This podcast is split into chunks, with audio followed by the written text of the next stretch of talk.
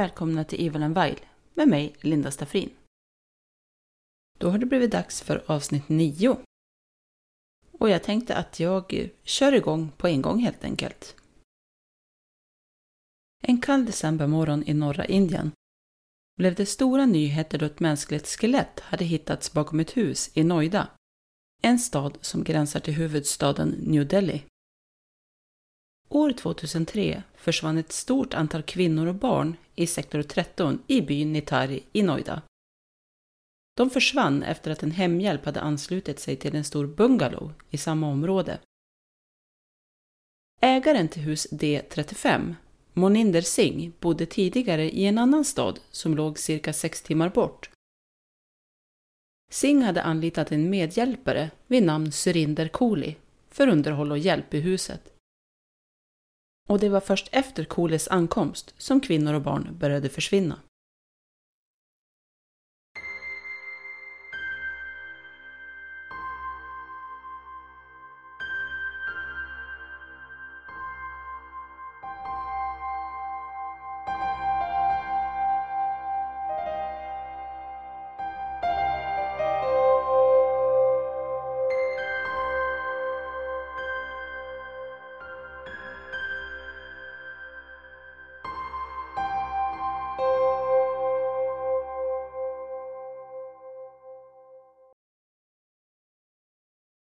I februari 2005 försvann en 14 år gammal flicka. Hennes föräldrar gjorde flera försök att anmäla henne försvunnen hos den lokala polisen, men lyckades inte på grund av korrupta tjänstemän. En månad senare, i mars, hittade några pojkar som spelade cricket en mänsklig hand i en påse i ett avlopp bakom samma hus där Cooley arbetade. Ärendet togs till polisen som förklarade att handen var ett djurkadaver och bad byborna att glömma allt. Ett helt år senare, alltså 2006 i maj, informerade en flicka som heter Payal sin pappa om att hon skulle gå till Singh-bungalowen. Men efter det så försvann hon. Pappan samlade ihop en sökgrupp för att leta efter sin dotter, men de hittade henne aldrig. Han gick då till polisen för att anmäla henne saknad. Men som vanligt gjorde polisen ingenting. Pappan var helt förkrossad och gick då och knackade på dörren till Senior Superintendent of Police, förkortat SSP, på Noidas kontor i juni 2006. Alltså en månad efter att hans dotter hade försvunnit. På uppdrag av SSP registrerades det ett formellt klagomål och en utredning inleddes. Polisen bekräftade att Payals mobiltelefon var i bruk fortfarande och polisen spårade den. Det tog dem till Sings bungalow. Och när de lyckades kontrollera samtalsdetaljerna på hennes telefon så upptäckte de att det sista samtalet som ringts från hennes telefon var till hushjälparen Cooley. Han greps då för vidare förhör. Polisen hade dock inga bevis mot honom och kunde därför inte hålla honom inspärrad och blev helt enkelt tvungna att släppa honom. Trakasserad av polisen och krossad av landets straffrättsliga system vände sig pappan istället till rättsväsendet i oktober 2006. Efter domstolsbeslutet var polisen tvungna att vidta åtgärder igen under utredningen. De hittade flera plastpåsar fulla med mänskliga skelett allt detta återfanns från ett avlopp bakom bungalowen. Ägaren Singh och hjälparen Cooley greps till slut i december 2006 då fler och fler skelett grävdes fram. Men inte ens då fanns det tillräckligt mycket bevis mot de anklagade för att ge dem ett hårt fängelsestraff. Eller något straff överhuvudtaget. Fler och fler skelett grävdes upp från de närliggande områdena och nu började försvinnandet av barn och kvinnor faktiskt få betydelse. Landet krävde rättvisa och CBI, Central Bureau of Investigation, blev involverade i fallet. Det hade nu blivit en nationell angelägenhet och det var inte längre ett ärende som bara var begränsat till en liten bys gränser. Den 1 januari 2007 beviljade häktningsdomaren att polisen skulle häkta Singh och Cooley Dagen efter identifierades 15 av 17 skelett som hade upptäckts i byn. Tio av dem identifierades av Cooley när han konfronterades med fotografierna på de försvunna barnen. Fem andra identifierades av familjemedlemmar efter att ha visats tillhörigheter hämtade från platsen. Överkropparna på offren saknades och undersökningsgruppen undersökte möjligheterna att morden motiverades av olaglig handel med mänskliga organ. Polisen sa att det fanns minst 31 barn som drabbats.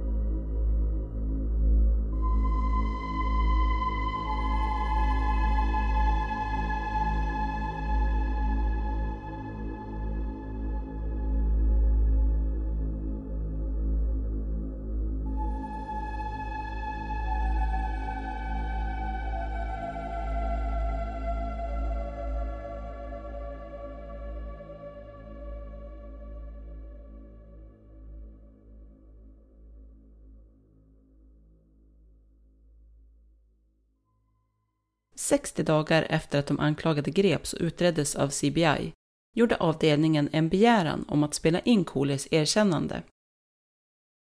Hans erkännande registrerades och det innehöll skrämmande detaljer om hur han lockade till sig offren in i huset under föreställningen att ge dem anställning som ytterligare hjälpare och sedan begick han alla brott som han kunde.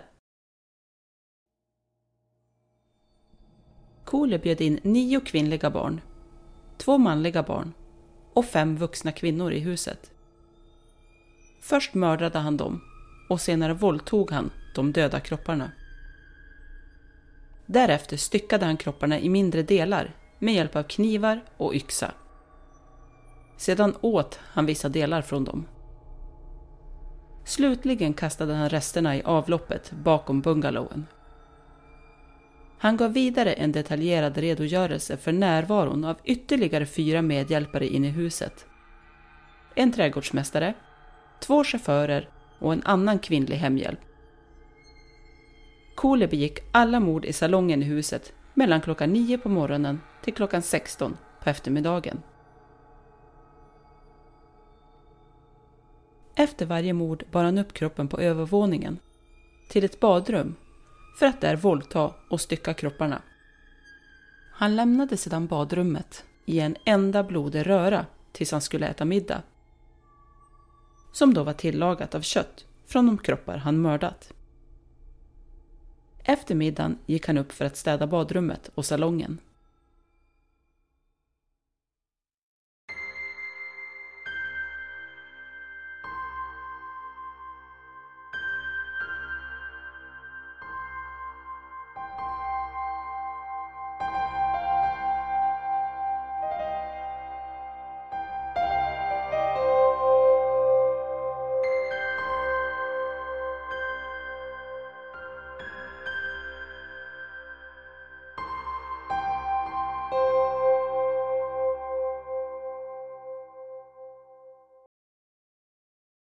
En överraskande, eller kanske lite märklig sak med det här fallet kan jag tycka, det är ju att ingen av de ytterligare hemhjälparna i Singshem greps eller ställdes inför rätta som vittne till morden. Till och med Singh själv hävdade att han inte hade någon aning om vad Cooley gjorde i hans hus. Ja, men jag finner faktiskt det här en aning svårt att tro. Läkare som genomförde obduktionen av några av de kroppar som upptäckts nyligen nämnde att precisionen med vilken snitten var gjorda skapade misstankar om organhandel. Hundratals invånare hade också kommit ner till platsen när kropparna grävdes upp och sagt att det fanns en organhandelskoppling till de hemska morden. Det ska även ha funnits en läkare som misstänktes några år tidigare för just organhandel Polisen har dock sökt igenom hans fastigheter utan att hitta någonting.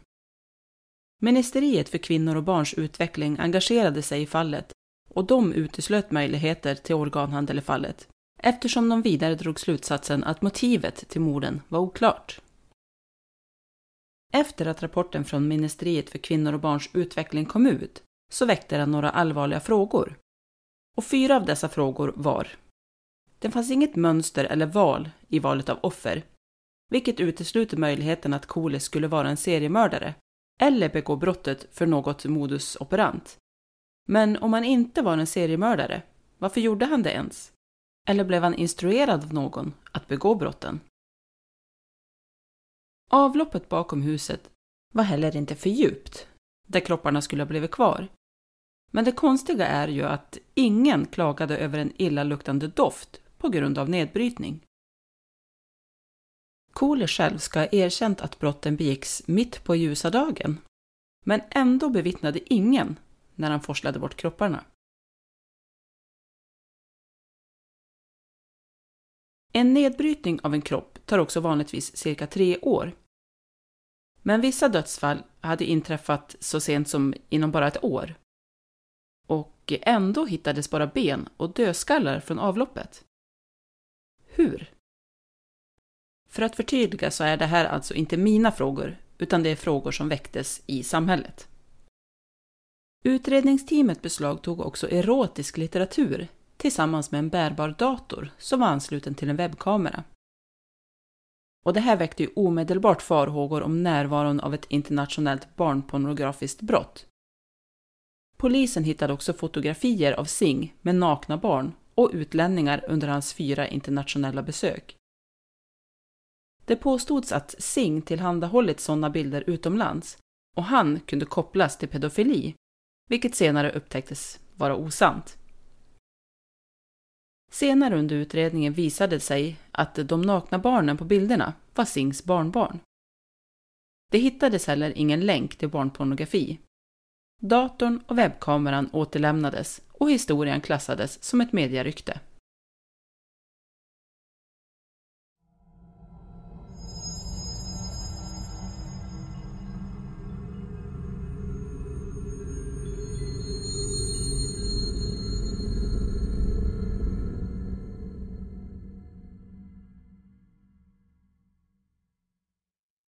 I det här fallet befanns faktiskt både Singh och Koli skyldiga. Och Singh anklagades för att vara medbrottsling till Koli. Singh var ju som sagt enligt han själv inte medveten om Kolis alla brott.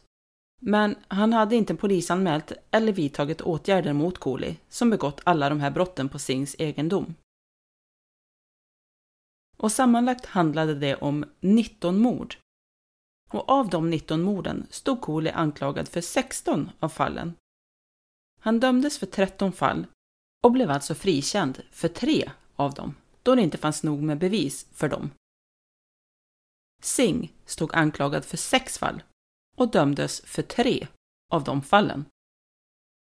I februari 2011 fastställde Indiens högsta domstol Kohli och Singhs dödsdom. I juli 2014 avvisade Indiens president de framställningar om nåd som Kohli lämnat in. Den 3 september 2014 utfärdade domstolen en dödsdom mot Cooley i fallet. Och på kvällen den 4 september 2014 förflyttades Cooley till ett annat fängelse på grund av de hängningsmöjligheter som fanns i det första fängelset. Han hade blivit dömd att han skulle hängas den 12 september 2014. Indiens högsta domstol vilande förklarade dödsdomen i en vecka efter att en framställning hade lämnats in. Men den 29 oktober avslog Högsta domstolen begäran om översyn av dödsstraffet och angav att domstolen inte hade begått något fel i bedömningen. Den 28 januari 2015 omvandlade Högsta domstolen Kolis dödsstraff till livstidsfängelse på grund av onormalt dröjsmål med att avgöra hans framställning om nåd. Men 2019 dömdes han till dödsstraff igen Ärendet hoppade från tingshus till tingshus. Det både känns och låter lite rörigt det här, men i Indien, även om den lägsta domstolen tillkännager en dom för brottslingen, har brottslingen rätt att vända sig till andra domstolar som till exempel landets högsta domstol, vilket tillåter dem att låna tid tills Högsta domstolen har fällt en dom. Och även då så kan de vända sig till landets president för att underteckna en barmhärtighetsbegäran för att utmana Högsta domstolens dom. Hela processen är så krånglig och tidskrävande att det ibland tar decennier att döma en brottsling till dödsstraff. Den 10 september 2009 frigavs Singh och hans dödsdom upphävdes. Han utsågs inte till huvudmisstänkt av utredarna till en början, men kallades som sagt som medskyldig under rättegången. Singh stod inför rätta i fem mordfall och kunde fortfarande dömas till döden på nytt om han befanns skyldig. Samma dag som Singh frikändes fastställde domstolen dödsdomen för Cooley. Den 24 juli 2017 dömdes Singh på nytt till döden. Så nu är alltså båda dödsdömda. Men som jag förstår det så var domen i målet fortfarande inte klar år 2022. Så både Singh och Cooley var ju fortfarande vid liv, då i alla fall.